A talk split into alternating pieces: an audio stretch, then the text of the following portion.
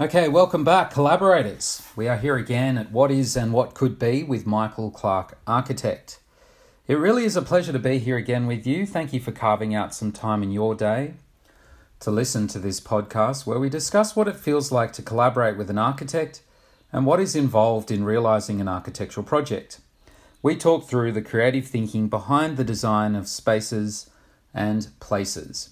In this episode, I had the pleasure to talk to Adam Russell, architect from Saltbush Project. Our conversation took place in a shed that he designed that sits to the rear of his property on the south coast of New South Wales, just outside of Sydney. Now, I was excited to talk to Adam, but equally excited to take the show on the road, so to speak. This was the first episode I recorded outside of my own little studio. Adam is an architect and runs his own practice, but he also teaches, is often invited to speak at conferences and webinars. Adam loves to surf, take photos, build, literally, on the tools, construction, and work on his garden, and more recently developed a renewed passion for playing music. I've known Adam for about five or six years now, and I'm grateful to call him a colleague, a mentor, and a friend. Our common interest is architecture, and that is how we met. However, the conversations we have around the discipline, be they ideas, wins, losses, inspiration, etc., often occurs in between sets while surfing. Yes, in between waves. And you will hear a version of that play out in this episode.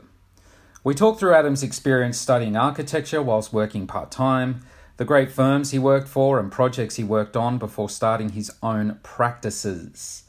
Note the emphasis on the S in practices because before Saltbush, Adam had three practices and then a brief stint in corporate where a larger firm bought his smaller practice. Unfortunately, that didn't work out, and now with his life and business partner Susie Pickles, he runs the very community oriented Saltbush projects. It's a great episode. I look forward to sharing it. But before we get into it, I want to confess to two if you like, typos. I'm not sure if it was linked to the excitement of interviewing someone on the road or something else, but I incorrectly asked if the shed we were in was a granny flat. You can have a chuckle at my expense when that comes up. I also incorrectly referred to the work Adam and his partner have done around the house as marinettes. That is not the correct term, I'm glad that Adam didn't correct me then and there or, or, or pull a face as I said the word marinette. But the, let's call them interventions Adam has done around the house are in, not, in fact, stringed puppets, which is what a marinette is. That would be an interesting look, and I dare say that Adam would be up to the challenge of making that work, but that is not the correct term. So, again, when you hear it, have a chuckle at my expense. Instead, I should describe the interventions as small alterations or additions that add to the experience of the property. Little parts adding to the benefit of the whole, if you like. Anyway, enough from me. Let's get into the episode. You are listening to What Is and What Could Be with Michael Clark, architect. Today, talking with architect Adam Russell from Salt Bush Projects. Okay, here we are. Thank you, Adam Russell, for joining me today. It's a real pleasure to be here, and I am on the road for the first time in this podcast series. I'm here in Adam's would we call it a granny flat? A granny flat. Well, it doesn't have any plumbing. so if it's a really old granny who's used to bedpans and right. No, but it's it's an extraordinary shed and space. There's an impressive quiver of surfboards. I say impressive like I know a good surfboard from a bad surfboard, but there is a quiver. And true to architectural form, there's a beautiful finished. Would you call it polished or no ground? Ground but it's exquisite. Ground concrete floor. Ground concrete floor on a on a muggy-ish day with what have we got? Onshore winds, southeast, southerly winds, southerly winds. Important as surfers that also practice architects, architecture or architects that also surf to talk about weather conditions, wave conditions. But I'm really excited to be here, and Adam and I can talk about so many things at length we're going to talk a lot about architecture, but Adam is someone who's got so many pursuits and so many interests. And what I'd love to get into is how those interests keep the fire ignited for Adam's passion towards architecture. And just to talk about this surfing thing for a brief moment and the overlap with architecture. You remember that we met, the first time we met was that interview when Adam was in corporate for a little while. And a common friend, Joanne Lewis, who runs Supple Design Studio, great architect. You've known him for longer than me, but I've taught with him, etc. He set us up. I love this expression when Yeah, people set yeah, you up with an yeah. architect for a job. and we went in for this interview, and I reckon within three to five minutes of the interview, there was another associate there. It was clear that I was too senior for the job, but we had an interest in surfing. and that became the interview. So it was an opportunity just to get into our passions Yeah. rather than. yeah, and and I don't know. The sky's been the limit ever since. We surf together. We now have a common interest in playing music together, and probably repeatedly throughout this interview, we're going to, you know, go off on a tangent to talk about surfing. But I'd like to, Adam, go right to the beginning in architecture and maybe even to an extent in surfing. Did you surf before you started studying? Like, have you been surfing for that long? Yeah, I started surfing when I was probably 10 or 11, and I'd been asking my parents for a fiberglass surfboard for a while, a couple of years. And out of the blue, my grandmother, who lived in Queensland on the Sunshine Coast, rocked up with a surfboard for me for Christmas. Um, and, you know, my mother's jaw dropped. Too dangerous. What's going on? It was my father's mother who gave me the surfboard. You're in the Northern Beaches, yeah? That's where you lived? No, no, I grew up in Hunters Hill Okay. on the western shores of the harbour. Yep, North Shore, just. yep. But um, yeah, I'd catch the bus with my surfboard once I was old enough to. How long Um, a commute was that? Around two hours, Wow. two buses. I'd catch a bus into the city and then wait at Hyde, at uh, Wynyard Park and jump on the Northern Beaches bus. Wow. Um, sometimes I'd get to the beach before sunrise, so I'd be on I'd be on like shift workers and binge drinkers would be on their way home, and I'd be there on the bus with a surfboard and a mate, and he, he had his surfboard, and we'd go to um, either DY if the wind was blowing south, or Long Reef if the wind was blowing northeast, Wow. and that was a few years of that before I got my license, and then Such commitment. yeah, I don't. I was a very bad surfer at the time, so I don't know what the bug was. Maybe it was escaping a very busy household with Right. lots of younger siblings and chaos, and just Five siblings? Four siblings? five younger siblings. Yeah. yeah, Yeah. And just getting to the ocean and sitting out there beyond the waves, looking at the horizon, was quite a reset. I think that was probably something I learnt really early on that was good for me. Two hour commute from Hunters Hill. Would you do that every weekend or? Every other, yeah, probably one in two or one in three Wow. weekends. Wow. Yeah, occasionally I get a lift with mum or dad, but like that was a half day commitment for them, and they were obviously busy. Did the family ever move closer to Northern Beaches? No, mum and dad are in the same seven bedroom Ah. house that we all grew up in. Wow. Um, wow. Too much sentimental value to leave. Fair enough. them. Fair enough. Yeah. So, okay, I, I didn't appreciate from 10 and the two hour commute. I thought I was bad having to walk, if I wanted to walk 30, 40 minutes from Malabar to Maroubra Beach through the rifle range. It's nothing compared to two hours. But at what point in your teenage years or later school years did you say, I'm interested in studying architecture? Do you remember that moment? Yeah, I do. Um, so I did technical drawing at high school, and I think even just like selecting that as an elective, I was already thinking I love drawing. Um, I guess I love designing. I was sort of organizing spaces, you know, forever rearranging my room and setting up the little music corner and things like that. And um, I just naturally jumped into technical drawing. I was quite good at it, enjoyed it, got good feedback from teachers and peers. Um, I also did woodwork and really enjoyed that. So very sort of tectonic um, pursuits. And probably like a year after starting technical drawing, I'm like, yeah, architecture's something I think I might want to do at university. I did work experience in year 10 at a industrial designer, um, Nielsen Design they were called in Hunters Hill, so down the road. Nice. And they, they designed those amazing um, uh, traffic buttons for pedestrians to cross at a walk signal. You know the magnet ones that you really feel like you've pushed it Oh, properly? yeah.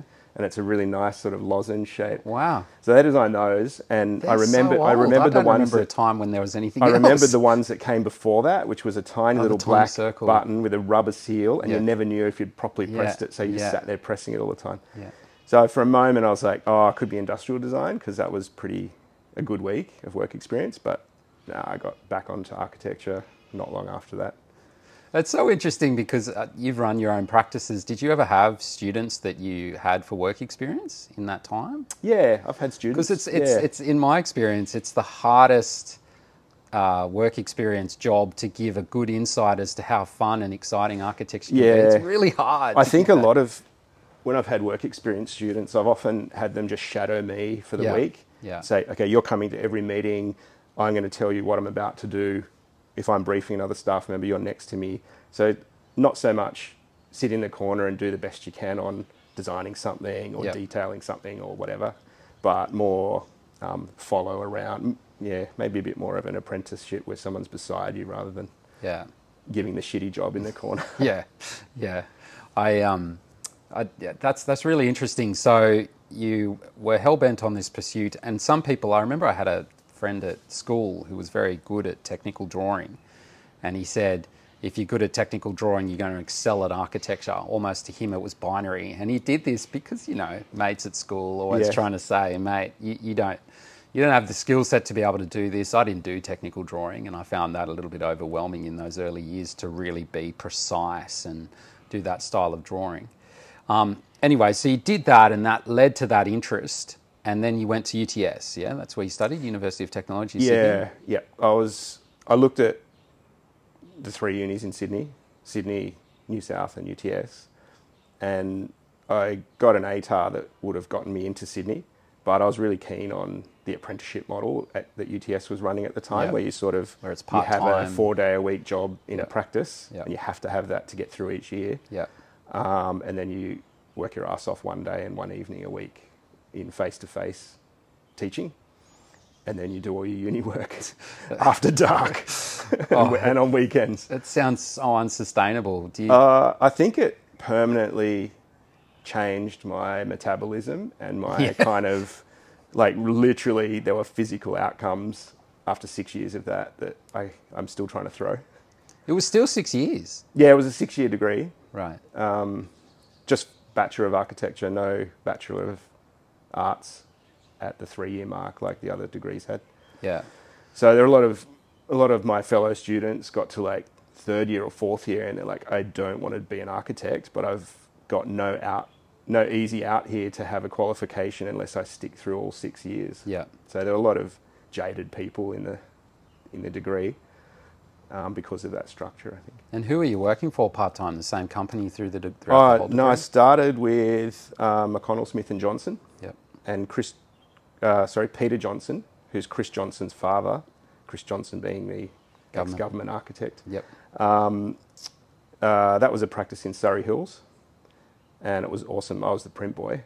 Yeah. Back You're still the- living back- at home in Hunters Hill? Yeah, I lived at home during that job, so I'd commute into Surry Hills, and there are about 50 people in the office, and I got to know everybody as the sort of runner, Yeah. like doing little tasks and helping, and then in addition to doing all of the menial work, uh, a guy called Mark Willett, who was probably my first architectural mentor and like a bit of a hero, beautiful hand drawn um, drawings. He did a lot of hand illustrations. He, I guess, he and I got on well, and I started helping him on design competitions, um, doing like I was quite good at sketching, so I'd, I'd do sketches beside him and to, for him to help uh, brief other staff. So I was kind of doing design work already in that office at a very limited level when I was super junior. Like what? Second year, third year, uni? What do you think? Um, yeah, I think in second year I worked on. We had a commission to do the master plan for Luna Park to renew Luna Park, oh wow. and, and that was a bizarre brief. Like you don't really learn that in architecture school how to design a fun park, and a lot of purist architects would be like, "Oh, this is just pastiche," you mm. know, f- mm. fake facades mm. with dumb boxes behind them. But we actually designed the roller coaster. Mark and I designed the Wow. roller coaster as a spatial problem solving exercise because it's such a tight site in against Harry Seidler's little cliff buildings. And um, working with Mark, we worked out a, a method of modeling that in a cardboard model.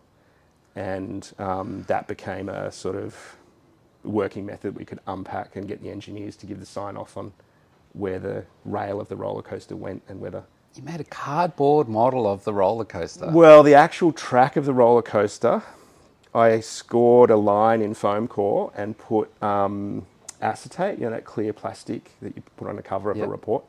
Put, drop that into the scored line in the foam core, and then we drew with a marker the ups and downs of the roller coaster. So we Right. resolved where it would fit in plan and where Yep. structure could hit the ground. Yep.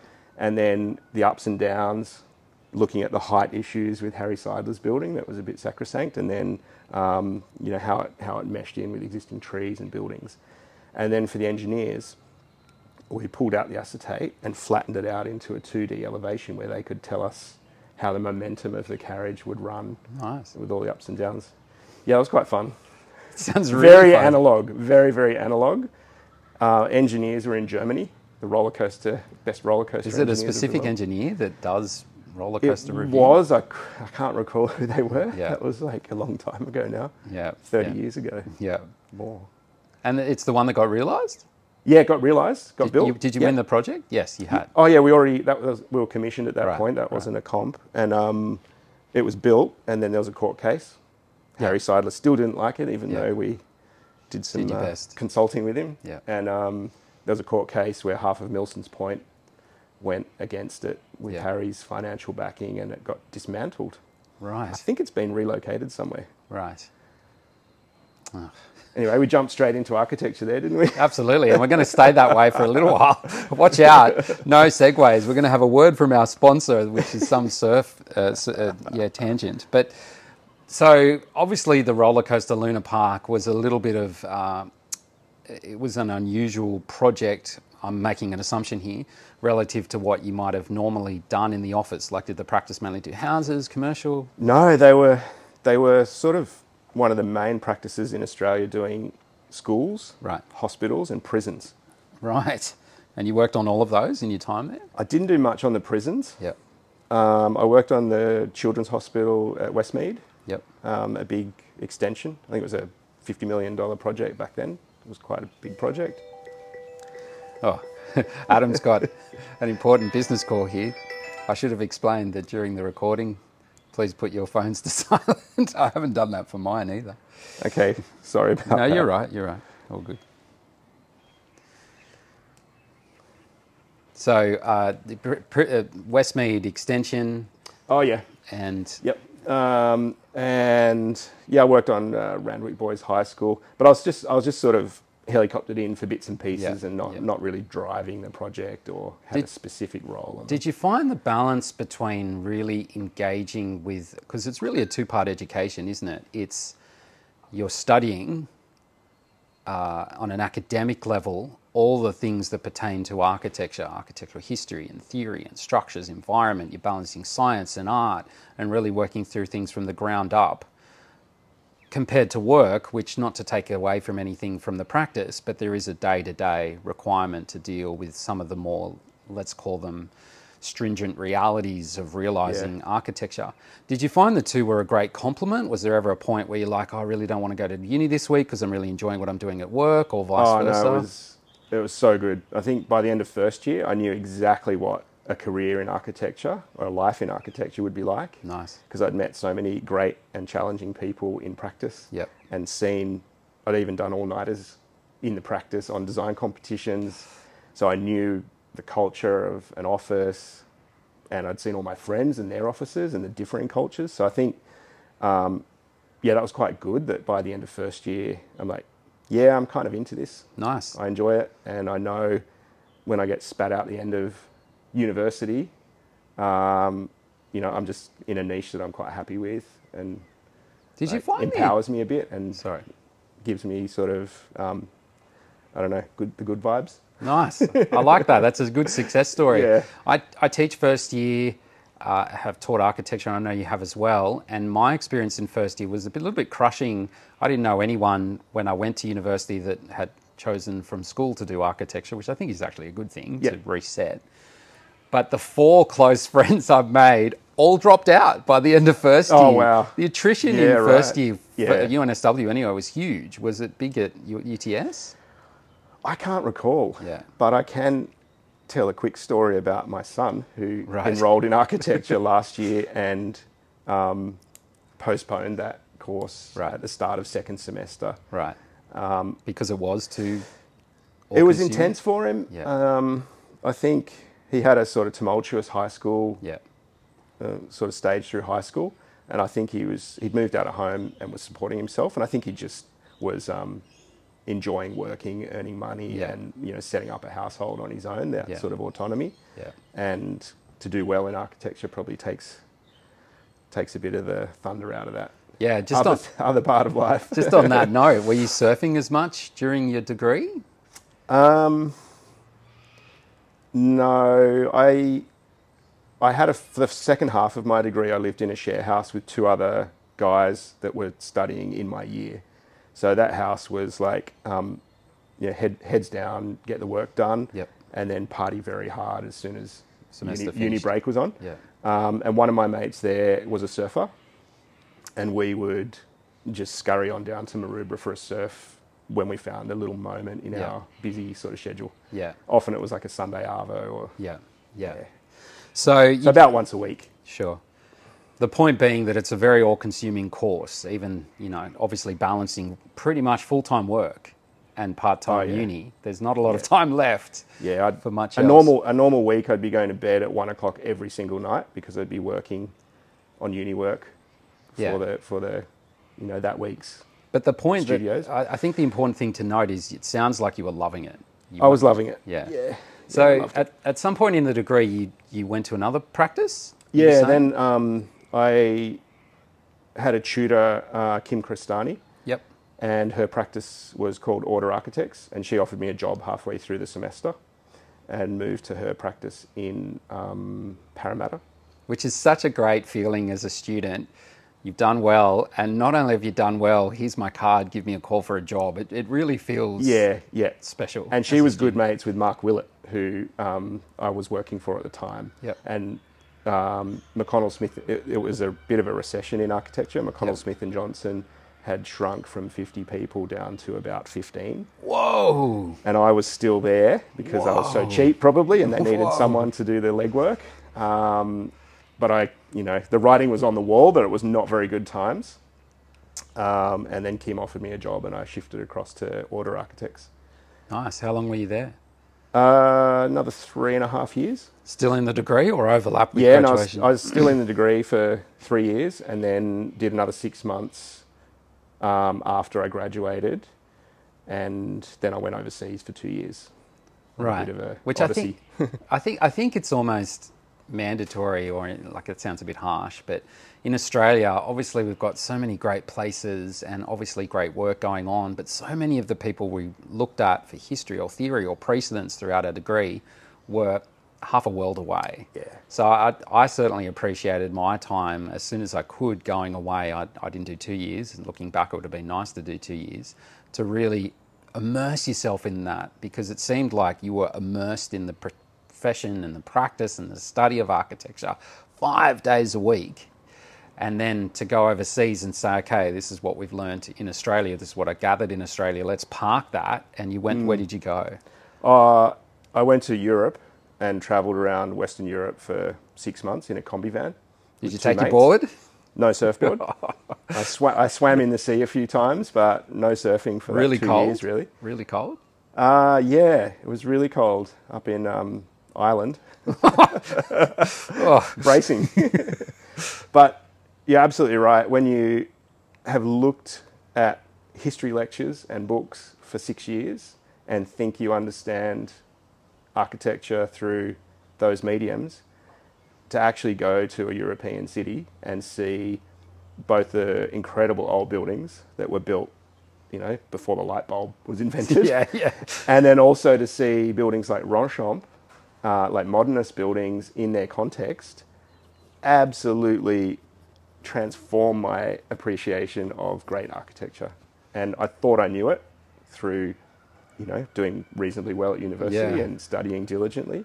But until you're in those spaces and see them contextualized, even in the context of the culture that Yeah. they exist in now and um, you know has evolved from when those buildings were built. Just amazing. And some buildings I like Ronchamp's an example that I didn't did not like that building through what I'd learnt at university. Right. But it was a profound experience to visit it. It was much smaller and more intimate than I thought. It had a very human scale. Um, it sits perched on a hill in the landscape, but with a few trees skirting around one edge. It just had the, all these beautiful relationships that you can't see in black and white Yeah. plates in a history book. Yeah. I think that's one of the troubles of architecture, isn't it? Our communication means, for better or worse, is an abstraction of reality. Yeah. And you can completely appreciate with every new client, I'm sure you get this, you're trying to win them over uh, with a drawing that's orthogonal, it's in plan, no one experiences the world necessarily in plan, and you're trying to describe this idea of atmosphere and experience of light, of scale, Yeah. of texture. And even then, when you draw it in 3D or make a model of the roller coaster, you have to experience it. You have to go to it. Do you remember the, the first time you went to Ronchamp, what that was like? Yeah, I do. Yeah, we arrived um, and it was shrouded in mist, and you couldn't see it until you're about 15 meters away. And even even that was just radically different to the expectation you have when you're approaching. Yeah. Uh, it's hiding and- from and- you. It's hiding. And to have this sort of monolithic white building, almost it was almost like the mist atomized into a building. So it was almost lightweight. It was almost like hovering in the mist. Didn't have that heavy, grounded feeling. Um, and then, Were you by yourself or? well, I was because the mist was so thick. I was with my two mates, but we all sort of scattered in our different ways, and then found each other in I don't know little chapels and things inside. um, but yeah, no, it was amazing. And then I think we we camped overnight in our combi van on a hill nearby. Oh, nice. And came back the next day on a really like harsh, strong sunshine kind of day, and it was all about shadow play and, Mm. and deep reveals, and yeah, just had all these nuances that yeah, like like I said, you don't you don't learn in the history books. You have to be there. I love that story. I also think it's important to note, we didn't mention this for those people that aren't familiar with this building. Ronchamp is one of Le Corbusier, a well celebrated, you know, arguably if you're studying architecture and you don't know who Le Corbusier is, you're not studying architecture.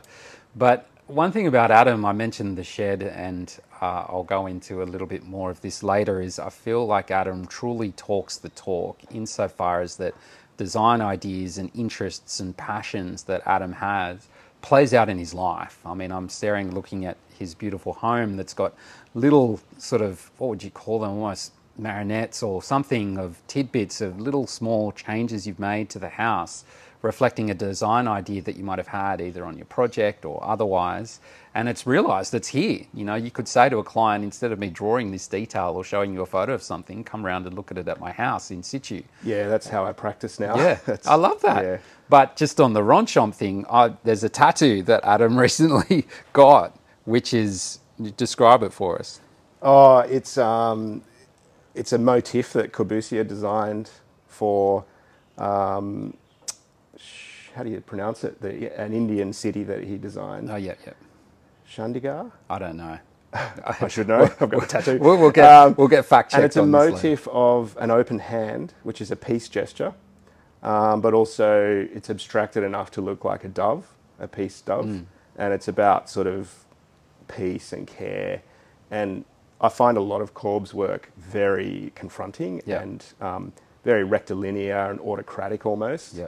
But there's a soft side to him, and I think Ronchamp and this particular image um, are that soft side of Corb.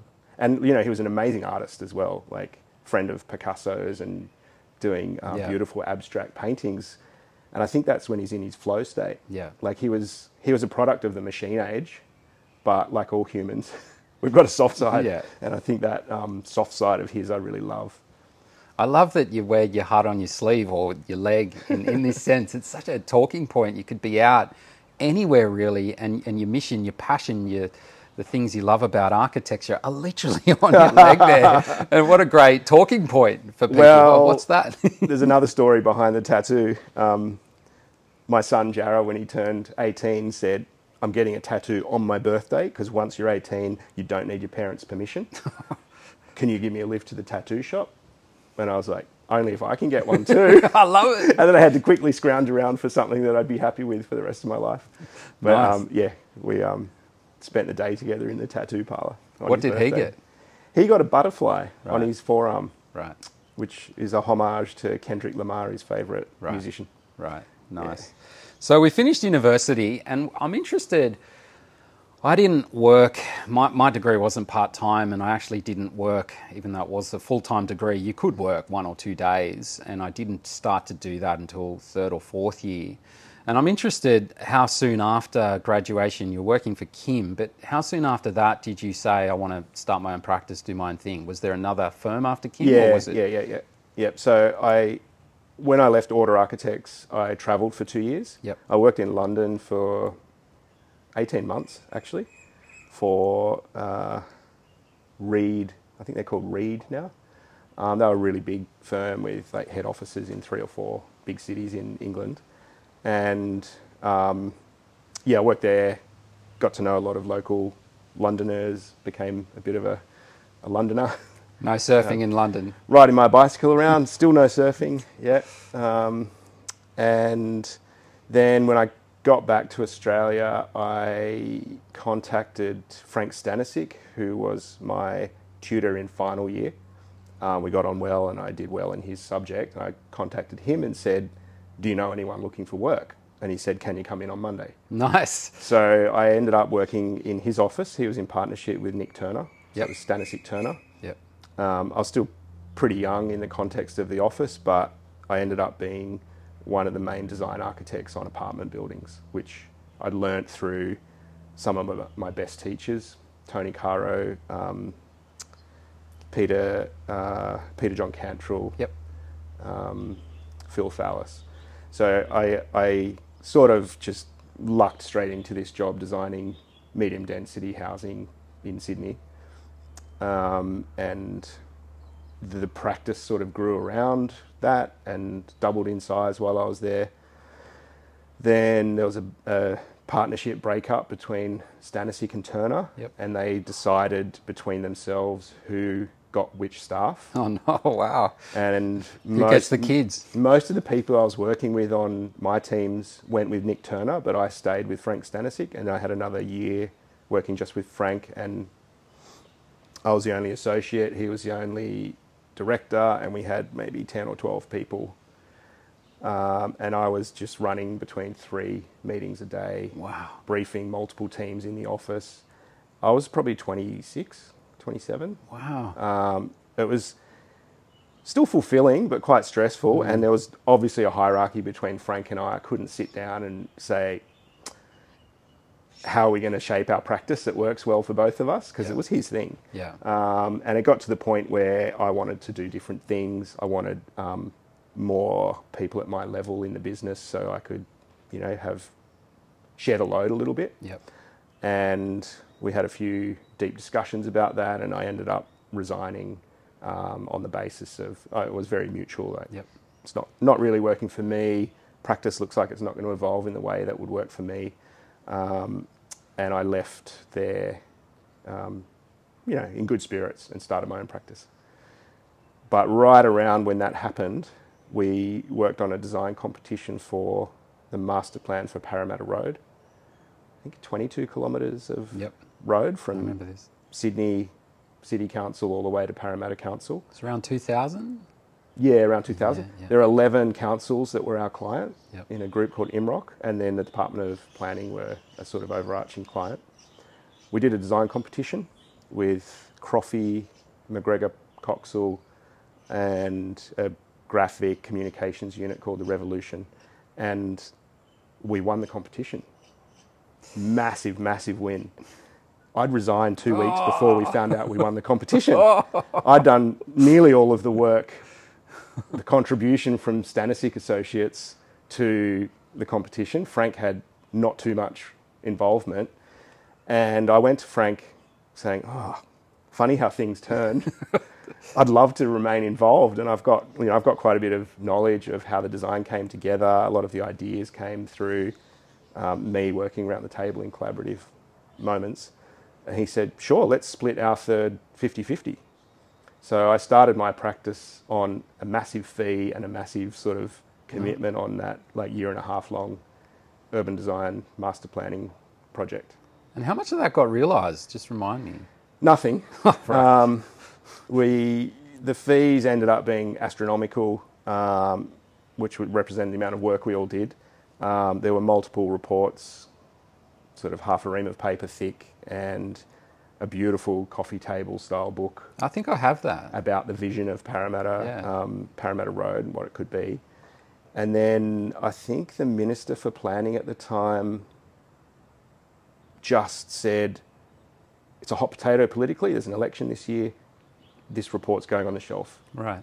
And that's what, that's what happened. And it's still there. And then over the, over the last 20 years since then, little bits of that have appeared in um, you know, up, some of the upzoning we proposed and urban centres that were revitalised have appeared. Um, the WestConnex component emerged in our master plan. That was coupled with a new tram system and light rail system. So you can't build WestConnex unless you pedestrianise the whole of the Yep. corridor. Yep. Um, so it, it bits of it have arrived in a piecemeal fashion. A lot of them are just log- logic, but we had a, this big integrated master plan urban design solution which had um, developers got upzoning on land but had to pay a level of tax to cover all of the infrastructure. So it was always this sort of value capture on the density to give great public space and ground plane solutions. Right. So you'd made the call to start your own thing off the back of this potentially big project that didn't no, eventuate. well, no, we did the competition, and I just thought, well, that's done. We're up against um, MVRDV, Yep. um, the guys who did Fed Square in Melbourne. What were they called? Uh, Lab. Yeah, lab. Yep. Um, and we were just like, it's a real long shot. We've got this big, cumbersome team, and they're all just like signature design practices. Um, so I was just like, well, that was fun. You know, designing's fulfilling in and of itself, even if it's not Oh, realized yeah. for me. Yeah. So that was like, well, that's done. Now let's get back to me not being happy in this practice and working out what my next steps are. And I resigned, and then then we found out the news. But how soon after um, did the reality of it not going ahead or it being shelved after you started practice? Like, Oh, almost a year and a half. Right. Yeah. Yeah. yeah. So in that time, you would have got other projects. Yeah, and- absolutely. yeah. Yeah. I think I had I had that job and three house renovations when I started, which was a good a good balance because on that Parramatta Road job, two meetings a week Hmm. um, and design workshops every fortnight for a whole year, and that was good cash flow Hmm. and you know keeping me busy. And then I had other very small domestic renovations to fill Did in you the have gaps. staff? Uh, yeah, yeah. I employed a student that I was teaching. There's No. a bit of a pattern here, isn't there? yeah. Like, it's uh, cycle of life. um, Jason Fraser, and he worked with me for three years on on part of that and um, lots of other things. Yeah. And how, because you didn't just have one person, as soon it got to a point where you had a few staff, like, In so my practice then was called Vim Design. right, I wasn't registered, so I couldn't call myself Adam the architect. right, Uh, so Vim Design, um, and I, I think I only ever had one staff member, but I had I worked in a collaborative space and lent on other people Yep. in there who you know if they were quiet and I was busy would just do a bit of horse trading on workflow stuff. yeah. Yeah, So when did it go from Vim to Draw? Is that the next evolution? yeah, that's the next evolution. I met um, John de Manincor in when I was living in Erskineville with our young family uh, in a terrace that we're renovating, and he just sort of, I think he almost, I met him at a few City of Sydney events and talks and things. And then one day he just walked into the house while I was jackhammering a concrete slab. He was like, "Oh, I've been do. watching this. I'm John," and um, we got on really well. Um, in hindsight, we're maybe too similar for a business partnership, but Right. um, we're still really good mates now. Yeah. We got on really well, and he was working at Hassell and not particularly happy. Tried to form a business with two other directors from there or partners, associates from there. That sort of didn't work, and then we trialed it for a few months, just working in the same space on the same projects. That went well, and then we merged into a practice That was called Draw. called Draw, De Manincor Russell Architecture Workshop. Ah, I love that. I love that incidental acronym that comes from people's Draw. last It's called a backronym.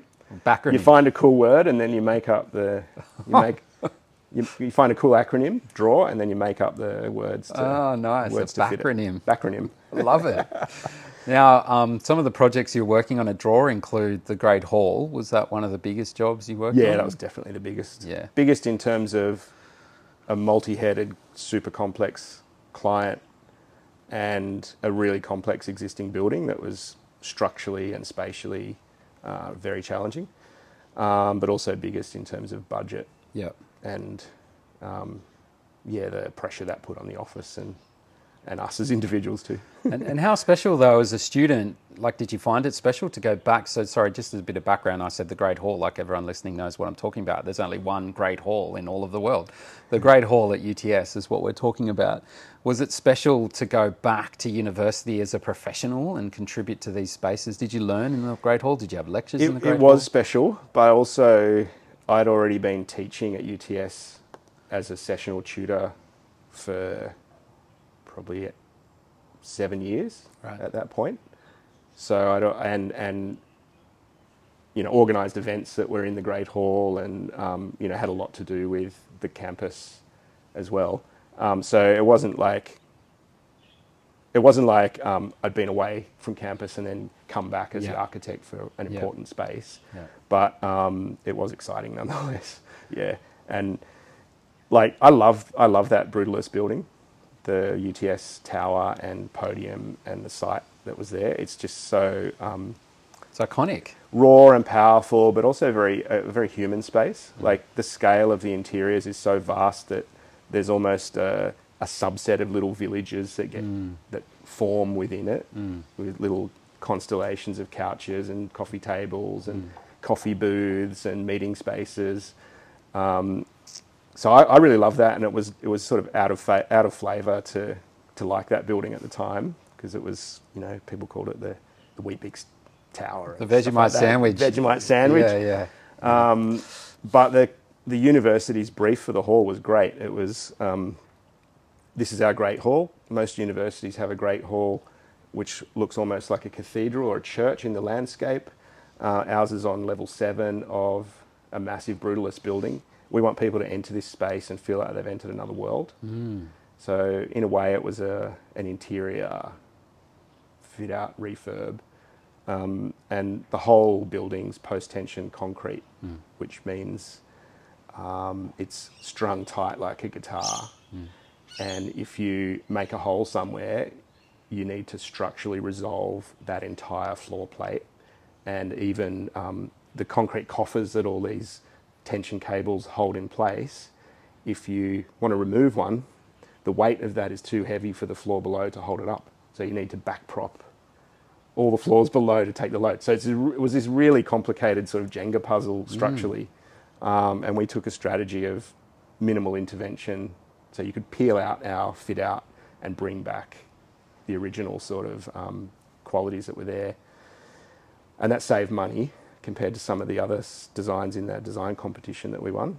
Um, and also, uh, like, I think the, the university liked the strategy of it. Yeah. It's, it's um, really interesting and compelling. Geometrically, it's pretty complex. Mm. How did you resolve the geometry? Like So talking about models and roller Yeah, coasters, yeah, was this model making? Was this? our our party, our little idea that then governed how we processed the whole thing was the university's got a great hall that's a rectilinear concrete box. Most other universities have organic carved stone hall, hmm. like church-like buildings in the landscape. We want to evoke some of those emotions in the interior, but using technologically contemporary and advanced methods. So materials, design, processing, documentation methods were all quite advanced, but we wanted the emotional feel of being in an organic stone building with stained glass. The stained glass for us was a ginormous LED screen that was 25 to 20 meters long by four meters high. Um, and the sandstone was a composite aluminium panel with a, a brass uh, or a copper um, finish on the front face. So we switched out the materials and technology, but tried to tried to evoke that. Um, and then we worked on the design in very like a very broad set of tools. We worked with students who we'd employed um, who were experts in Rhino Right. and Grasshopper. So um, Frankie Layson was one of the guys instrumental in that. Um, programming um, the sort of fractal geometry in ways that we could change because we had the ceiling. The ceiling's 1,200 unique triangular panels that fit together in this almost like the scales on a reptile. Um, they move from being long, skinny triangles to being fat, squat triangles to having lots of perforations to having hardly any, and it's all um, informed by acoustic performance, lighting, um, fire sprinkler locations, projector locations, loudspeakers. All this, all these different things are all integrated and resolved in that single complex surface. So, Grasshopper was great with that, where we could say, "Oh shit, the the new material we're looking at now, because we couldn't afford pure copper, has a limitation in width and height. So let's process that through Grasshopper scripts and see the impact that has on the surface. Uh, and then we'd get acoustic uh, feedback on how many perforations we needed and which parts of the surface needed a lot of absorption and which actually wanted less absorption to, for the sound to travel. So all of that stuff was sort of computationally ran through, run through the model and we'd look at versions. Then we'd build cardboard models to test how that feels spatially. Um, visual fly-throughs with lighting going on and off and things like that. So also, we came at it from all different angles. Nice. It was hugely wasteful in time, but incredibly enjoyable, which I think is the crux of um, a good design process. You, Absolutely. you sort of you run out of fee, but um, run into amazing outcomes. and it, it is an extraordinary outcome. I it was just the other day at one of the projects I'd worked on, and I, I don't know if you get this. I'm interested in the context of Great Hall because it's so significant and that story was so special. I, there's a, uh, a project in Wahroonga where I did a carport, and I got there to just do last round of defects, and I just sat in the calm of a space that you'd worked on, really feeling like I was chatting to an old friend or Yeah. someone I'd known. Well, in a way, sounds a bit dramatic. Architects are dramatic that I'd given birth to in some respects, and I just really enjoyed being there and touching the steel and whatever. When you go back to Great Hall, I don't know when you've last. Oh, it's very back. emotional for me. Yeah. yeah, yeah. I sit there as a nobody in a big audience, watching, you know, a, a laureate speaker talk about some amazing scientific discovery. I'm just like, my ideas are housing this this Yeah, moment. It's very yeah, beautiful. Yeah. How special! yeah. I just got and then this- there's um, there's a second part to that scheme that in the design competition, um, we had a solution for the Great Hall, but we said actually there's an opportunity we've found while we've been working on that to build another space that wasn't in the brief, and we called it the balcony room, and it connected the ceremony of the hall with the courtyard space at the back of UTS. Very grand, glazed room with louvers and very high ceiling, and um, it feels a bit like a balcony, but also it's an interior space. We put that in our design submission, and the university said, "Oh, you guys, you guys have won the competition, but we didn't look at the balcony room because it wasn't in the brief. You, you kind of broke the brief by putting that in, but you've won it just on the hall. But we want you to build that because we love it." nice. so we got this extra, it was like a one and a half million dollar increase in the overall um, scope of the project and stitched the exterior space of the campus to this really deep interior of the hall. I love that idea, like as architects, because we really are challenged as students to really think, you know, okay, what's this about? What does this mean? What are some ideas that could be forthcoming? And we're shocking as a result of that experience of being told, I want you to just look at this. Yeah. I can't just look at this. I tell students I'm teaching and clients that commission me, you're not signing me up to solve problems. You're fi- signing me up to find opportunities using the problems as a catalyst Yeah. to find those opportunities. And Yeah. that's the difference between um, just getting your ideas drawn up by a drafty. Yeah. And that's where the value lies in you get an outcome which is like, oh my God, I had not imagined this. I didn't sign you up to do this because it didn't exist as an idea, but you found this and solved all those problems Yeah. through that. Yeah. Yeah. I love that. Uh, I want to just do a slight sidetrack into some of your other one of your other interests that we haven't spoken about, but I think is really important as an architect to have a knowledge on, and even if possible to be able to do to some level, and that's your knowledge of construction, like literally the knowledge of being able to build, being on the tools. A lot of what you've done around your house, you've done yourself and that's a really important skill set. At what point in your education or your life did you get that knowledge base? Did you were you interested in getting that knowledge base of construction? It's an interesting question. I was about to ask you where you thought where you got the idea that I did have that knowledge because it's very implicit, I guess. I don't feel like I'm expertise beyond any other architect particularly, but I did I think in the school holidays at the end of year 10 in high school, my technical drawing teacher asked if I, he could pay me to help him build an extension to his house over the school holidays. And I spent six weeks helping him frame up his house extension. And I learned quite a bit through that. I think through technical drawing, you're already, it's very rote learning, um, but you're learning about what a footing is and Yep. how you do termite control with ant caps and basic bearers, joists, stud walls, all that sort of basic stuff. You learn. I learnt through that, and it was more. You learn it enough to be able to represent it through drawings, but you've got to know what you're representing, right? Because you can make beautiful drawings, but if um, if they're technically needed for someone else to go and spend a whole lot of time and money building something, they've got to you got to know what you're mm, representing. Mm. Um, and then I'm not sure where I first got handy on the tools. I think my dad had a, a limited number of tools in his garage when I was a kid, and that was a bit of an escape escape pod for me, where I go in there and just tinker. Mm. I Because we're in here and we've got a drill press. We've got what else do we have? I can see drills, table saw. table saw. Um, yeah, I've got quite a few tools, and that's something Susie and I both use. We go through phases, but we'll build a few big, big things and spend a few weeks with all the tools out, Yeah. get dusty, and then pack it up for a while.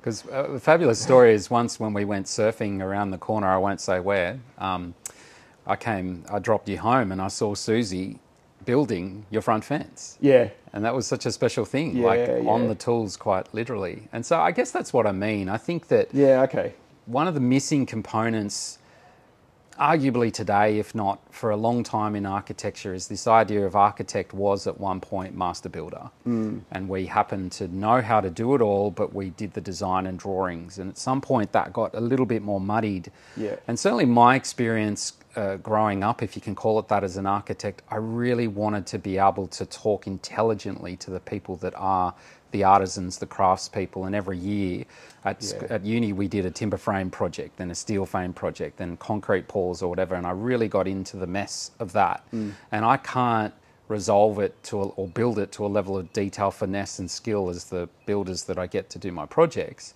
But I certainly could have a go. And I, I, I feel like you really are that. Like some of the work you've done at your holiday house in uh, Sussex Inlet, Cadmira, Swan House, you know, a lot of that you've done yourself. So that's more what I mean. yeah. I think I don't. I haven't really come to it thinking I want to be a more well-rounded architect. I just love, love getting it. my hands dirty and Yeah. getting on the tools. Yeah. I see um, opportunity to make nice things. Yeah. And you know, you start on the tools in the morning. At the end of the day, you're like, I did something today. Yeah. Whereas in architecture, you start on the drawing board. You know, sometimes like two thirds of what you draw or three quarters you never see Yeah. built. Yeah. And the stuff that does get built, you go through tumultuous processes over three, four, five years, depending Yeah. on the scale. Yeah, that- so there's something very rewarding about Yeah. just tinkering, and I've never done it to, um, you know, realize my greatest visions. It's more just Interesting. pragmatic with a design twist Hmm. that's in the moment, in that sort of flow state of being creative on the tools. Hmm. Um, and I think a lot of a lot of architects, like you say, the concreter knows concrete better than you do. Yeah. And if you're not there on the day, they're trying to interpret your drawings, you might miss opportunities that they give you about how to tweak an edge detail or how to like you forgot that there'd be a saw cut and if you set something out slightly different you can make a much more um, organized outcome or you know poetic outcome. So that kind of collaborative moment it's, it's hard to find that in architecture. And it's actually like the way the board of architects wants you to practice is almost at arm's length from from that get mucking in on site and getting your hands dirty. Your insurance won't cover it. Your, um, you know, you you prepare a contract and you oversee that the client and architect, uh, the client and builder are behaving correctly under that contract. As soon as you get in there and start, you know, pick up a hammer, Yeah. a hammer or Yeah. a saw, you're sort of breaching that, um, mm. breaching the contractual scenario. Yeah, So- for sure. I think that's why I do, do a lot around our houses. We've renovated at least six houses and never demolished and rebuilt. We're always sort of mm. incrementally renovating, finding opportunity with mm. the structural logic of where we are and just evolving it. Um, and often that's budget limits because architects can't build what they design for their clients most of the time. They can't afford it. Um, yeah. I, I, I love that. And you brought up something that made me think as well. I don't know if this has come up in your practice a lot, but I think that so many uh, clients, at least in their first you know round, which for most of our clients it is their first round, it's their forever home. Some of them truly believe in this idea that the old is no good and it's not a great existing house, so level it and mm. start mm. again. And I love, and it sounds like you really love, is finding that joy, that beauty in that existing house, and then fully celebrating that with an extension. Would you say a lot of the work of Draw, at least for the housing front, you said there were a lot of renovation projects. It was a lot of work like that, sort of challenging that subscription to new is better. Yeah, I don't remember having a lot of fights with clients where they, you know, tried to sign us up to do a new house and we pushed back saying Yep. you don't need to destroy the house you've got. But I guess there's a, I guess there's a more core ideology or philosophy behind it about sustainability mm. that you, um, no matter what level of performance you specify in a new building, not building a new building is more sustainable than, mm. than building a new building. And mm. I think that's a starting point. Um, obviously, some old buildings perform very, very poorly, and your heating and cooling costs and livability suffer. But you can tweak that a lot of the time, which is what we've done here in our house.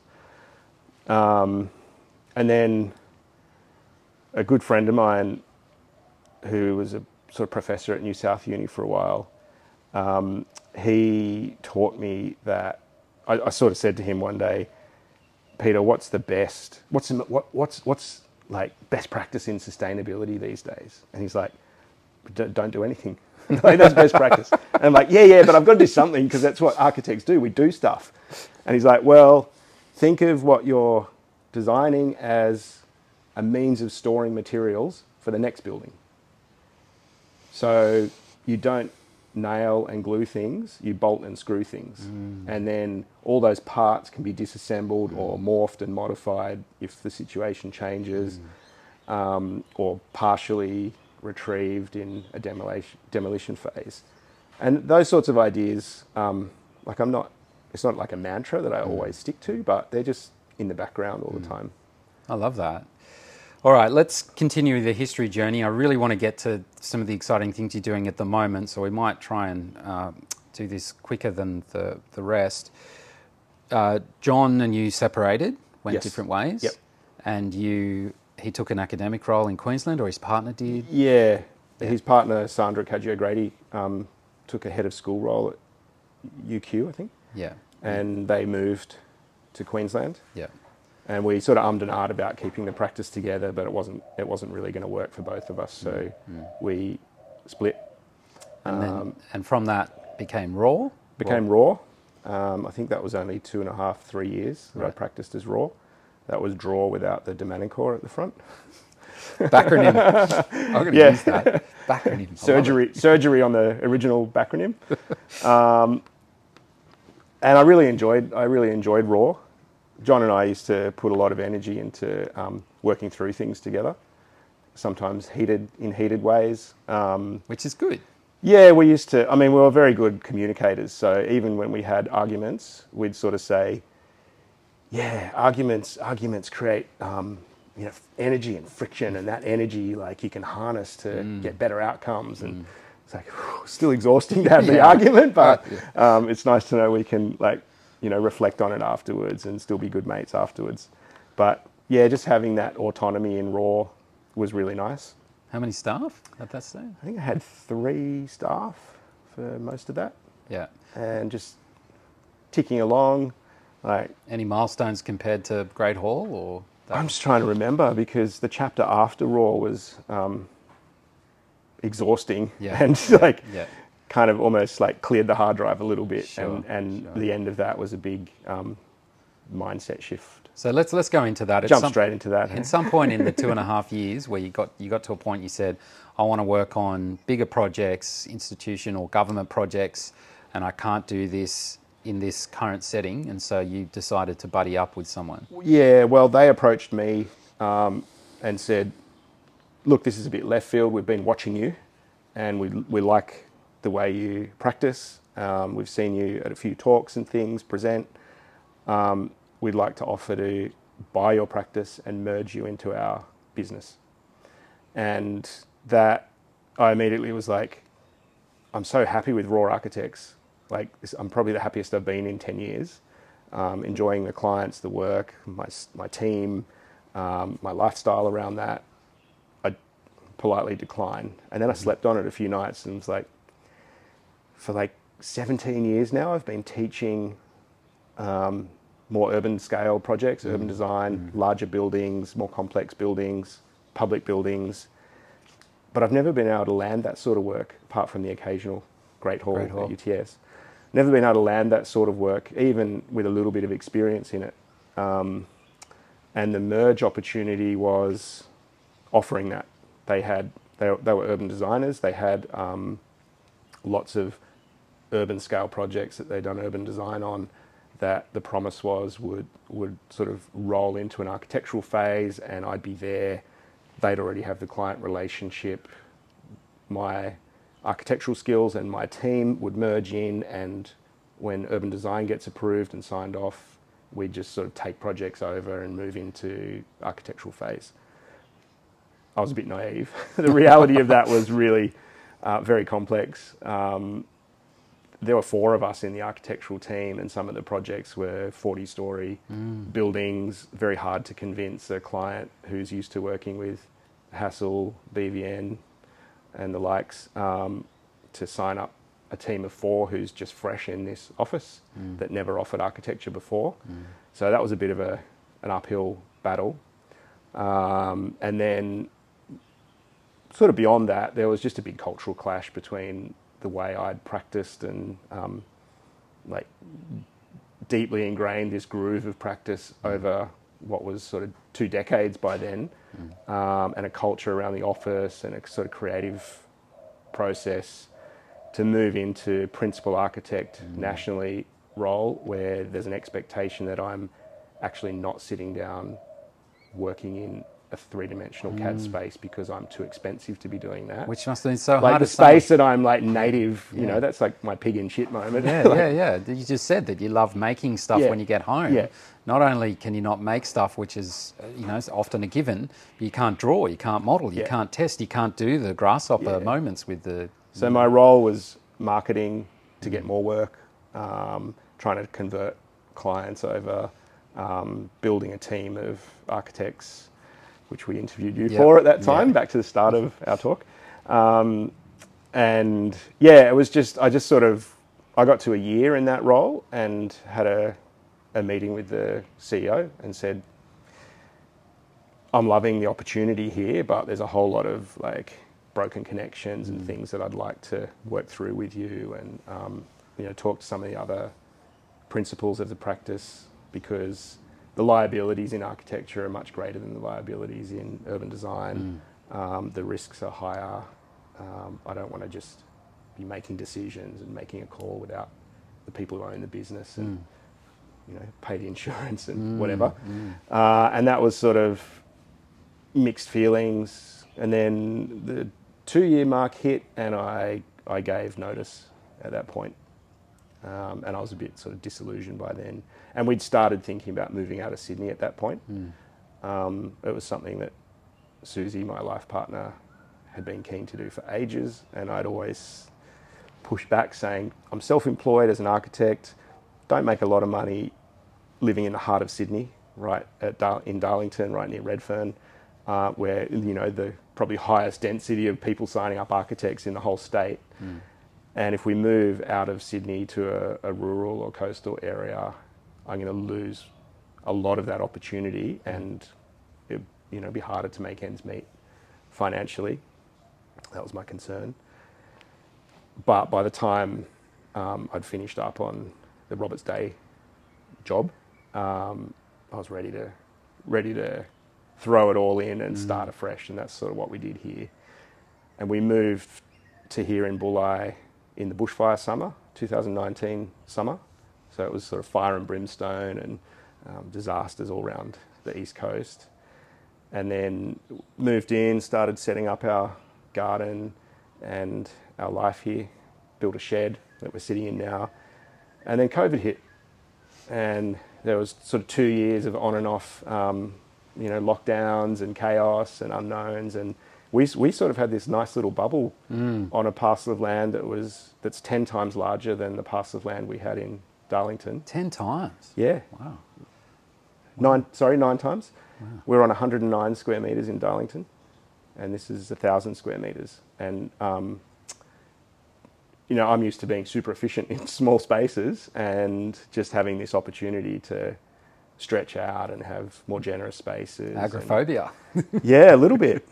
Um, but we've also we can be very commu- community oriented here, and we ha- we've had lots of public events on our property where um, locals from the neighbourhood and people interested in um, gardening as a, a form of sustenance on your own urban farm, um, and people interested in the sort of architecture I do around that now too. Much more community based and almost friends or friends of friends uh, come through the place and end up becoming clients sometimes as mm. well. Very different way of practicing to I, I love that, and I've, world. I've been here in one of those what we call them open house garden display events, where people go around, and I'm I'm super jealous again of that part of your life and that interest. This was really just monocultural lawn before you got here, right? Yeah, just the quintessential. We had one house. one tree that was the only plant on the property that Yeah. wasn't grass. Yeah. And now it's, you know, what would you call it? An exquisite, I don't know, urban farm. You grow Urban your own- farmstead is a term I've been leaning on a bit because Yeah. people kind of understand that a bit. Yeah. So at what point did that passion come up? I mean, you've gone full circle from from Luna Park to urban corridors in Parramatta to the Great Hall to trying to get more of that and seeing the side, you know, that's the unfortunate side of corporate world where you can't get your hands dirty on design, drawing, sketches, whatever, because there's an expectation that you fulfill another role. Yeah. At what point did the passion for gardening and permaculture come up? I think in part there was a winding back um, of the number of hours I do on billable work and just like saying, okay, Susie and I need a bit of a rest. Yep. And we can now afford to because we've sold out of Sydney. Yep. Uh, we're sort of settled here with much less financial pressure. Let's actually give ourselves permission to slow down. And, you know, you rebalance and instead of buying inflated price groceries at Woolworths with money that you've worked hard to earn, you plant stuff in the garden and start to get a yield out of that. And so you sort of you sort of horse trading between two different things. Um, but I think also like going back to something we were talking about earlier, that idea of being um, hands-on on the tools, building things and making things. I've now, I I don't even know if I thought explicitly about doing this, but I've now sort of moved into my practice as an architect being one of immersion and clients emerge out of experiencing our property here, being friends who have eaten, you know, eaten a meal on our front deck or come to an open garden. They see it and feel it mm. before I show them a drawing. Mm. and they're already like they've drunk the Kool Aid. Mm. like, they're sort of like, yeah, I'm really Done. into this, and I didn't know architects did this, and I didn't know, you know, living systems were part of architectural thinking, like water management and food and nutrient and waste processes all on one property, like closing those loops. But I can see you're doing it. Looks like a pretty good lifestyle. Um, you're obviously not working as hard, and you've got sort of time to do other things you like. Um, yeah, well, let's get on board. and Let's do something at my house. So I've got had quite a few clients sign up or show interest through through that, and it's a nice way of working. Yeah, that's fantastic. There's no better authority in terms of your skill set and what you would get than showing the product in situ. It's like, Yeah. I mean, in many respects, there's aspects of this that, uh, you know, this may be an exaggeration, but you could say are comparable to the emotional uplift you get from experiencing Ronchamp. Like your I was clients. just thinking that, yeah. like when you're taught architecture in architecture school, there's a whole sequence of images that get made from the very beginning of a project to after it's finished. And you learn as an architecture student that that's like your expertise becomes conjuring up the image, producing it, convincing other people that it's the right image, and then moving on to the next image. So the first one's like a napkin sketch of your concept. Then you've got the images you produce for council that the neighbours have to give the nod and the council have to say ticks the boxes. Then you've got all the imagery for the builder where you want them to not overprice it, not underprice it. Meanwhile, these other things start happening on site, which are kind of representations of the image.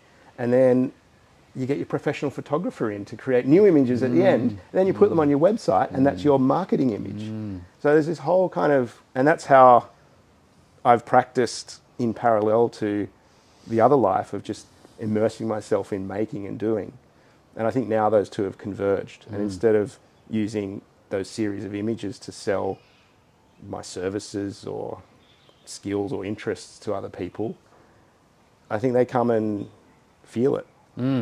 You know, rather than rather than comparing that architect's images to this mm. architect's images, they're like, well, I had a nice meal at Adam's house and had a walk around the garden on the open day, and wow, it's like, you know, the house doesn't look amazing in terms of publishability or anything like that, but it just felt good. And then my competitor is building a website with professional photography mm-hmm. and convincing clients through drawings. Yeah. That's fantastic. I don't know how you teach that to students though, because it's hard to get to that moment. That No. point. it's taken a lot of time. No, but like You need class- runs on the board. Absolutely. But even if, if, if without runs on the board necessarily, you could take them to a public space. You could take them to the Great Hall. You could take them to the Opera House. But it- by I- other architects, Yeah. and, and sort of be like, okay, yeah. let's. I love that because what it's reminding me of is I think in, in current society, uh, Simon Sinek talks about this once in his podcast that people don't want to buy things necessarily, they want to buy experiences. And there's no better way of showcasing the experience you'll get from an Adam Russell now, we didn't mention this, the latest incarnation in Saltbush projects, than going and seeing one in situ. And I, I certainly subscribe to that myself. I've tried to have completed projects where I bring clients through a completed Mm, project in that very narrow window between when it's no longer a construction site and the, And the family moved hasn't moved in. the family hasn't moved in because Yeah. ultimately, as much as we struggle with this, it's not our project. It's their project. It's their house. yeah, it's their yeah, space. So yeah. you need to get sign off of that. That's such a great story, though. I love all those connections. Uh, I want to go back because we promised that we would uh, diverge quite regularly to surfing, and incidentally, we haven't. We haven't, have we? I can't believe it. you know, today there's a massive swell running. I was down at Sandon Point taking photos from 7 till 8 a.m. Yeah, yeah. And uh, yeah, it's So I want to I want to talk about that because with this move, no longer like it's it's this incredible cycle. No longer are you commuting anywhere near the two hours that you were from Hunters Hill to DY. Hmm. It's what a two minute walk to your local break. Like Yeah. that is every surfer's dream. You're not having to think, do I have enough petrol in the car? Can I do this window? I'm Do just I have permission from the family? yeah, I'm just going to go for a curious walk. And I think another thing about Adam that's important to note in this episode is that as we get the background of uh, semi semi regional Australia birds and the like, I don't know if the microphones will pick that up, but Adam and this sense of community and this level of engagement you have with individuals about really developing a community, be it architecture, be it in the garden setting, but in the surf setting, we, Adam and I, are on this WhatsApp group chat called Wave Radar. And it's you'd call it an amateur coastal watch notice. You know, we're telling each other what's on, what's happening, where the waves are, uh, generally speaking, everyone, or I think everyone actually is a surfboard rider. I'm the lone bodyboarder. We've got another friend who does dabble in bodyboarding a little bit. There's a particular wave near us that is more geared towards bodyboarding on a good day than surfboard riding. But Adam developed that community. Adam created that group chat. You are the creator of Wave Radar.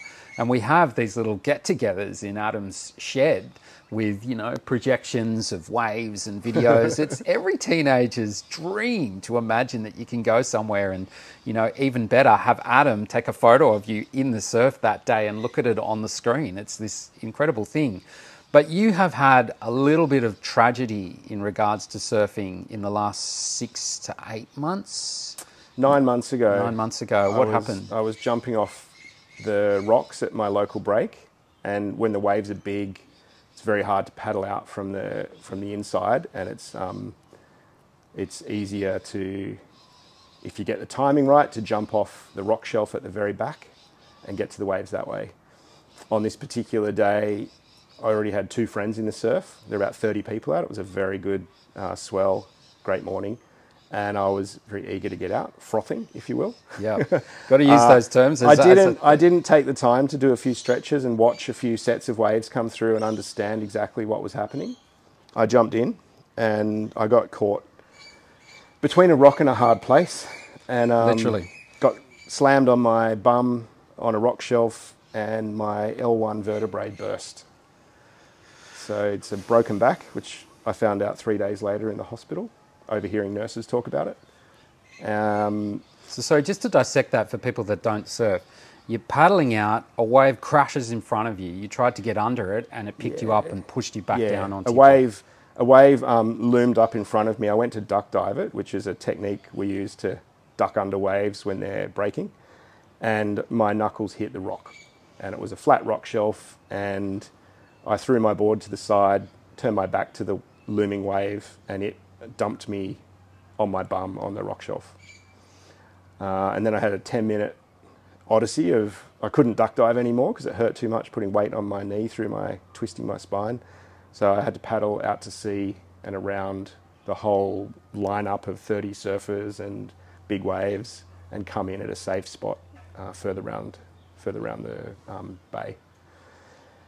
And then I as soon as I stood up on the shore, I realised how injured I was. I could, I nearly passed out with the pain. Um, I did some breathing, which I've never really done, like focused breath work until this moment. It just came to me. I, I lay down actually on a on a ledge for five minutes and did some strange breathing to try and calm my calm myself down, my mind mainly. And then I picked up my board and walked up a flight of stairs because there was no there were no people around that I could seek help through. Walked up a flight of stairs uh, got to a bit of grass and I could see people getting ready to surf, and I I lay down, and next thing I remember someone waking me up or stirring me and saying, "Do you need an ambulance? Are you okay?" And I said, "Yeah. Can you call an ambulance? I'm fine." How much time do you think passed between you? Uh, from when I lay on the grass, just a couple of minutes, but from from when I had the accident to when I got to the grass, it was probably 15 minutes. I sat up in the surf a few times and talked to my friends as I was paddling back in. And I sort of sat up and said, oh, I've really hurt myself. I don't think I'll be catching waves today. Sorry. Because we'd sort of planned to meet each other and we knew the waves were going to be good. Yeah. And from then, who took you to hospital? Did you take yourself? Or? Oh, no, an ambulance came. Right. Um, they gave me two green whistles to get me to my feet and I walked to the ambulance because they couldn't get a stretcher across the muddy grass. And then I was in emergency for three days. Ugh, three days? And then I was home on a lot of uh, opioid painkillers for a month, in a brace for three months in bed, which was a real mind bender for someone who's quite active yeah. and outdoorsy. Yeah, yeah. Um, But what's beautiful about this story is true to form from what we said. You know, Adam feeling like, okay, here's some limitations in the way I produce my architecture, the reality of architectural production. At some point, you said, I need to still have connection to the ocean, albeit without surfing.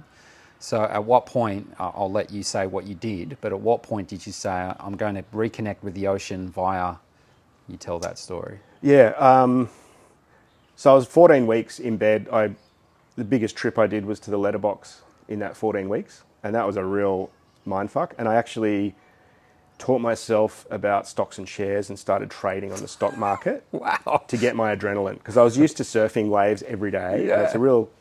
Michael would know. You, you get in flow state. Uh, you get euphoric moments of adrenaline rushes, and the rest of the day is going to be quite easy because mm. you've had this great moment. Mm. I wasn't getting those daily moments, my mm. daily fix on dopamine or whatever.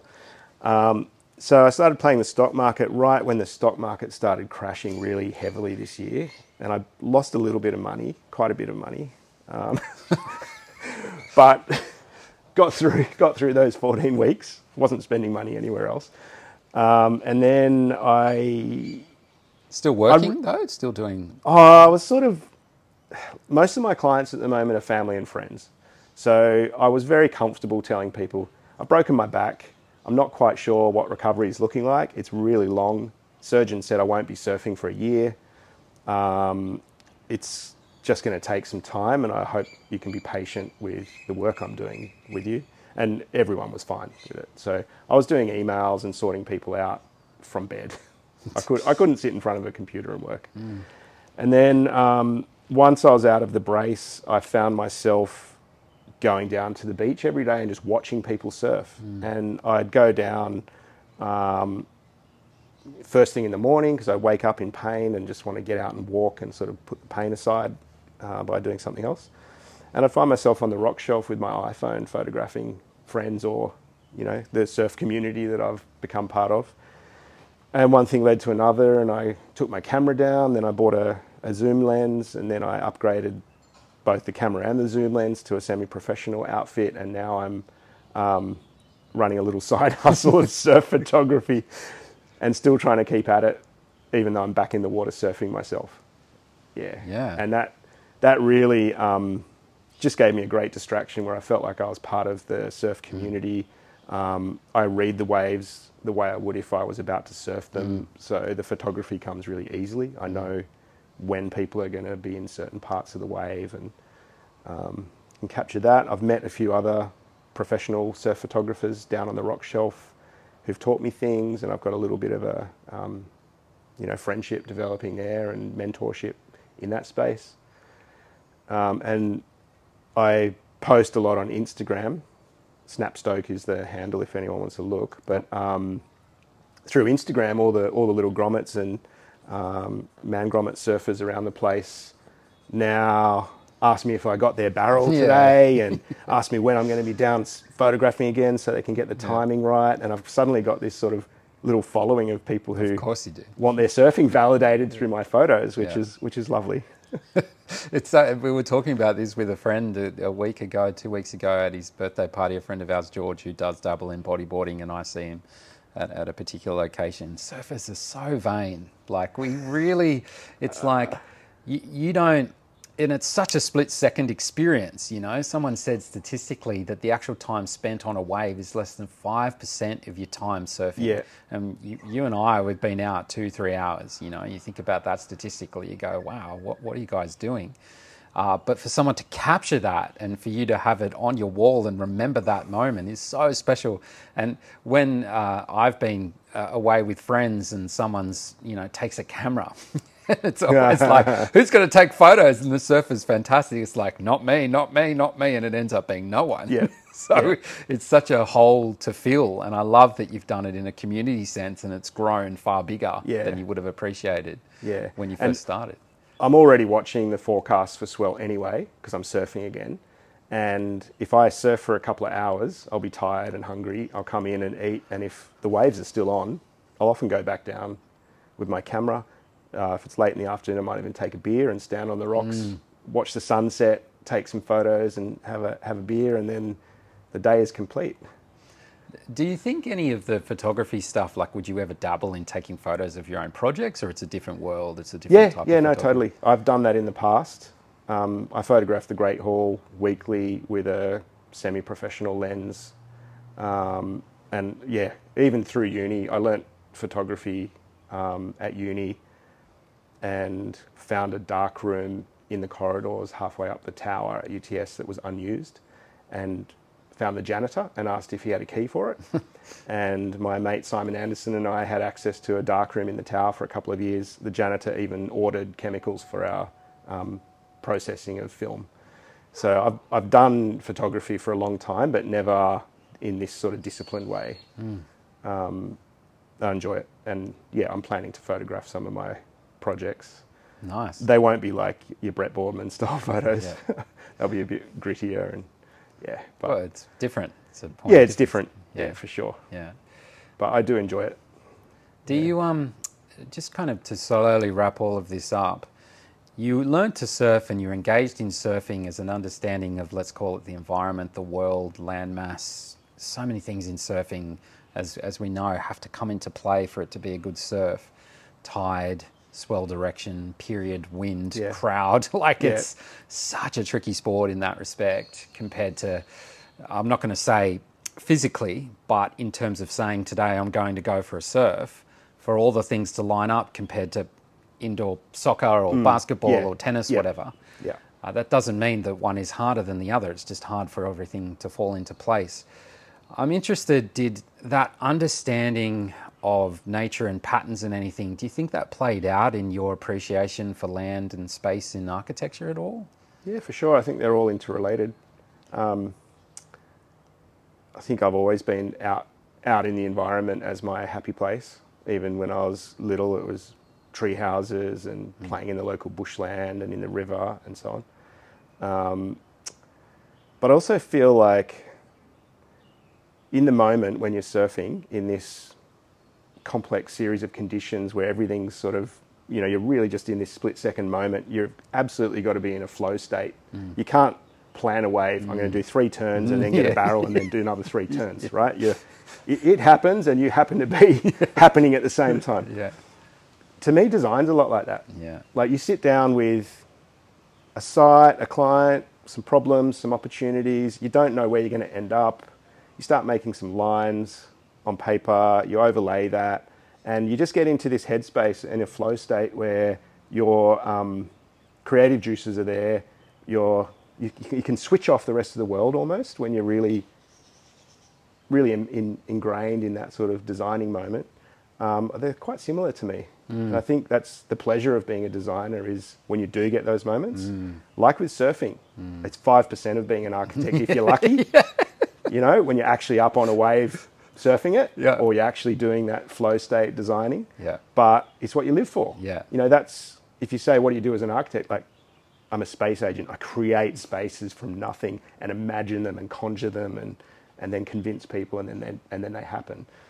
Um, it's not like oh I write contracts and I review reports and I make lots of phone calls. That's not what an architect does, but Yeah. you do. Yeah. Yeah, yeah. I think you also hit something quite special there. If you're not ready, that moment the set comes Yeah. to turn, angle it properly, watch what the lip's doing, go in the barrel, avoid the barrel, whatever. If you're not ready, if you're not on, you know, you don't get a moment to say, let me catch my breath, let me just double check this. Mm. Yeah. I want to just go to the bathroom. And I think it's similar for better or worse in architecture. If you're not ready that moment, the creative spark is ignited and the opportunity presents itself, Yes. you might forever lose it. Yeah. Yeah. That's true. Yeah. Yeah. Yeah. It's And sometimes it comes in the shower or Yeah, in the middle of the night or when you're driving down a freeway. It's Yeah. like, oh, suddenly those those things all sort of click, and Yeah. I need to I need to now go into a productive state of testing and Yeah. and you know iterations. Yeah. And, yeah. Absolutely. So uh, there's a circle here that just to wrap up on in terms of the ment. I don't think this is a word, but the mentee becoming the mentor. You had some great mentors in your time, and now you very much are a mentor to quite a few people. Can you talk a little bit about that role? Yeah, I think um, I've actually been talking to psychologists about this over the last couple of years. But my I'm the eldest of six kids, and the first four came within five years. And I think as a child, I spent a lot of time actually caring for my closest siblings while the youngest ones were being cared for by my parents. What's the age gap between you and the 11 youngest? years Yep. between the youngest and the oldest. Yep. And I think maybe just I became a bit hardwired to get a lot of satisfaction out of um, helping helping people and being sort of present and patient. Um, and I think that was first started with my younger siblings, and then probably when I started tutoring in first year at UTS when I got back from my Europe trip. Um, I had patience. I could I could help students feel like they were drawing an, an idea out of their own mind and and help them find confidence in that. And I really enjoy doing that. I get a lot out of it. Um, and I think that yeah, and then and then people who have mentored me, I probably mentioned a few of them. Um, Mark Willett, um, another guy, Jack Taylor, who I worked with in draw and raw phases on um, quite a lot of medium density mixed use buildings. He and I are quite opposite. He'd bring jobs in and sort of say, he's 15 years older than me. He'd bring jobs in and say, um, got this amazing job. It's on a beautiful site in Freshwater or uh, Mosman, um, all ready to go. Client signed up. Let's split the DA fee 50 50. You do all the design work. I'll wrangle all the consultants and uh, counsel, and you can be the front guy in council to help get it through because you're good at talking about your own ideas. And like you know, that was a beautiful kind of uh, form of mentorship in a more of a collaborative sense rather than senior junior um, in a way. But um, and I, I think I probably taught him a few things about design along the way, and I certainly learnt a hell of a lot from him about buildability and construction and developer client management and stuff like that. Um, yeah, and then I just I just naturally have people in my life that turn to me now and then for advice, and I think they know I'm happy to give it, and sometimes it's useful. It's always been useful and for me. and um, I enjoy doing that, and I love making time for it, and it's an opportunity. Like for me, they're friendships um, more so than you know a formal mentor mentee in a way. And then there's nothing more rewarding than seeing people you've mentored down in the past flourishing in their career or whatever they're doing 10 years later. It's, it's a very nice feeling to have.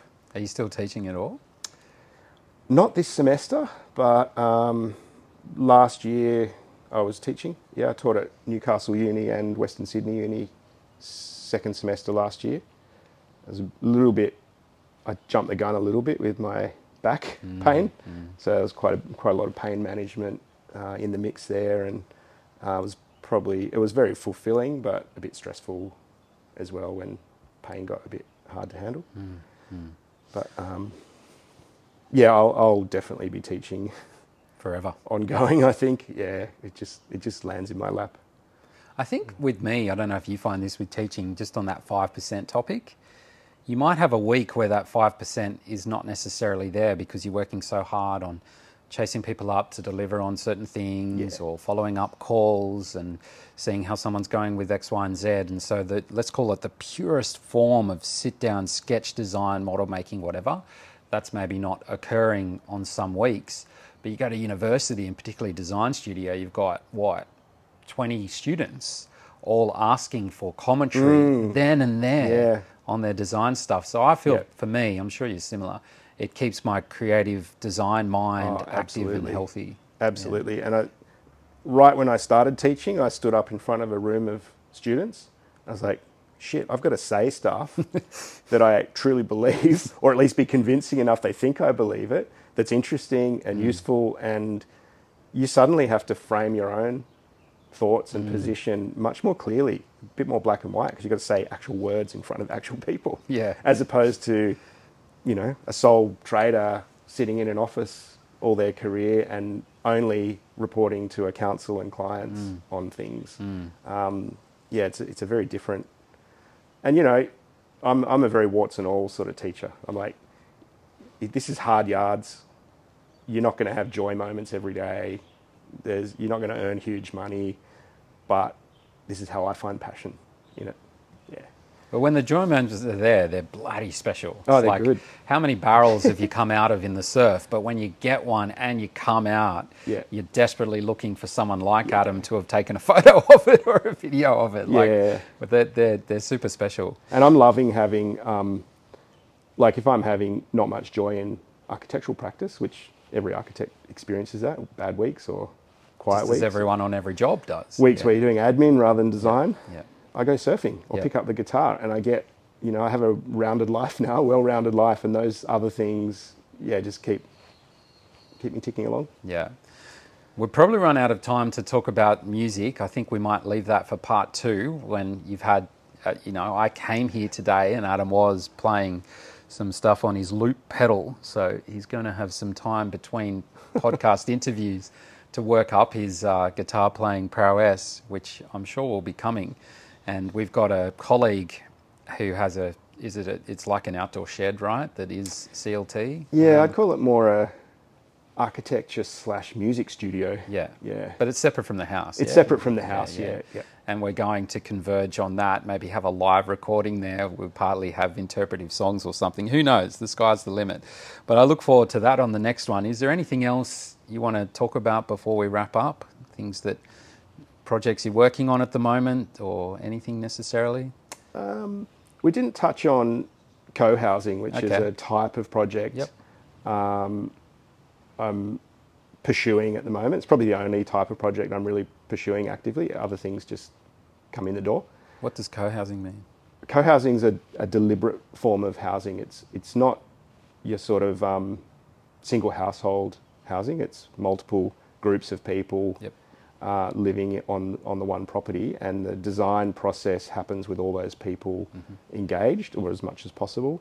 Um, and for me, it's a nice triangulation of sustainability, housing issues around affordability and access to housing, um, community, um, and food systems.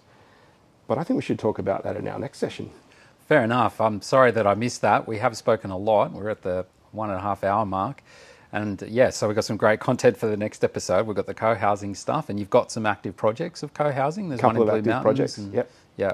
Well, that that'll be certainly special, and we'll intertwine some musical breaks performed by Adam and and me potentially for for that one. Adam, thank you so much for giving up your time today. Always a pleasure, Michael. I love our yarns. Yeah. And uh, thank you for listening. Adam, we'll see you on the next one. See ya. Thanks. Okay, that's a wrap. Thank you again for listening. Thank you, Adam, again for contributing your time. It was a great discussion. You could see that we had a lot more to actually talk about. I look forward to part two where we share, or Adam shares, what he's doing in the co housing field. Until then, if you want to work with Adam, his uh, website is saltbushprojects.com. Apologies to Adam, I forgot to mention that in the recording. It is also in the show notes, so that's saltbushprojects.com. His Instagram handle is saltbush underscore projects. That's saltbush underscore projects for the Instagram handle. And if you want to look at his surf photography, that's Snap Stoke. Adam mentioned that in the episode. One word, Snap Stoke. S T S T O K E. All right. Thank you for listening. If you enjoyed the episode, please share it, leave a comment or a review, subscribe. It really does help. Until next time, thank you for listening to What Is and What Could Be with Michael Clark, Architect.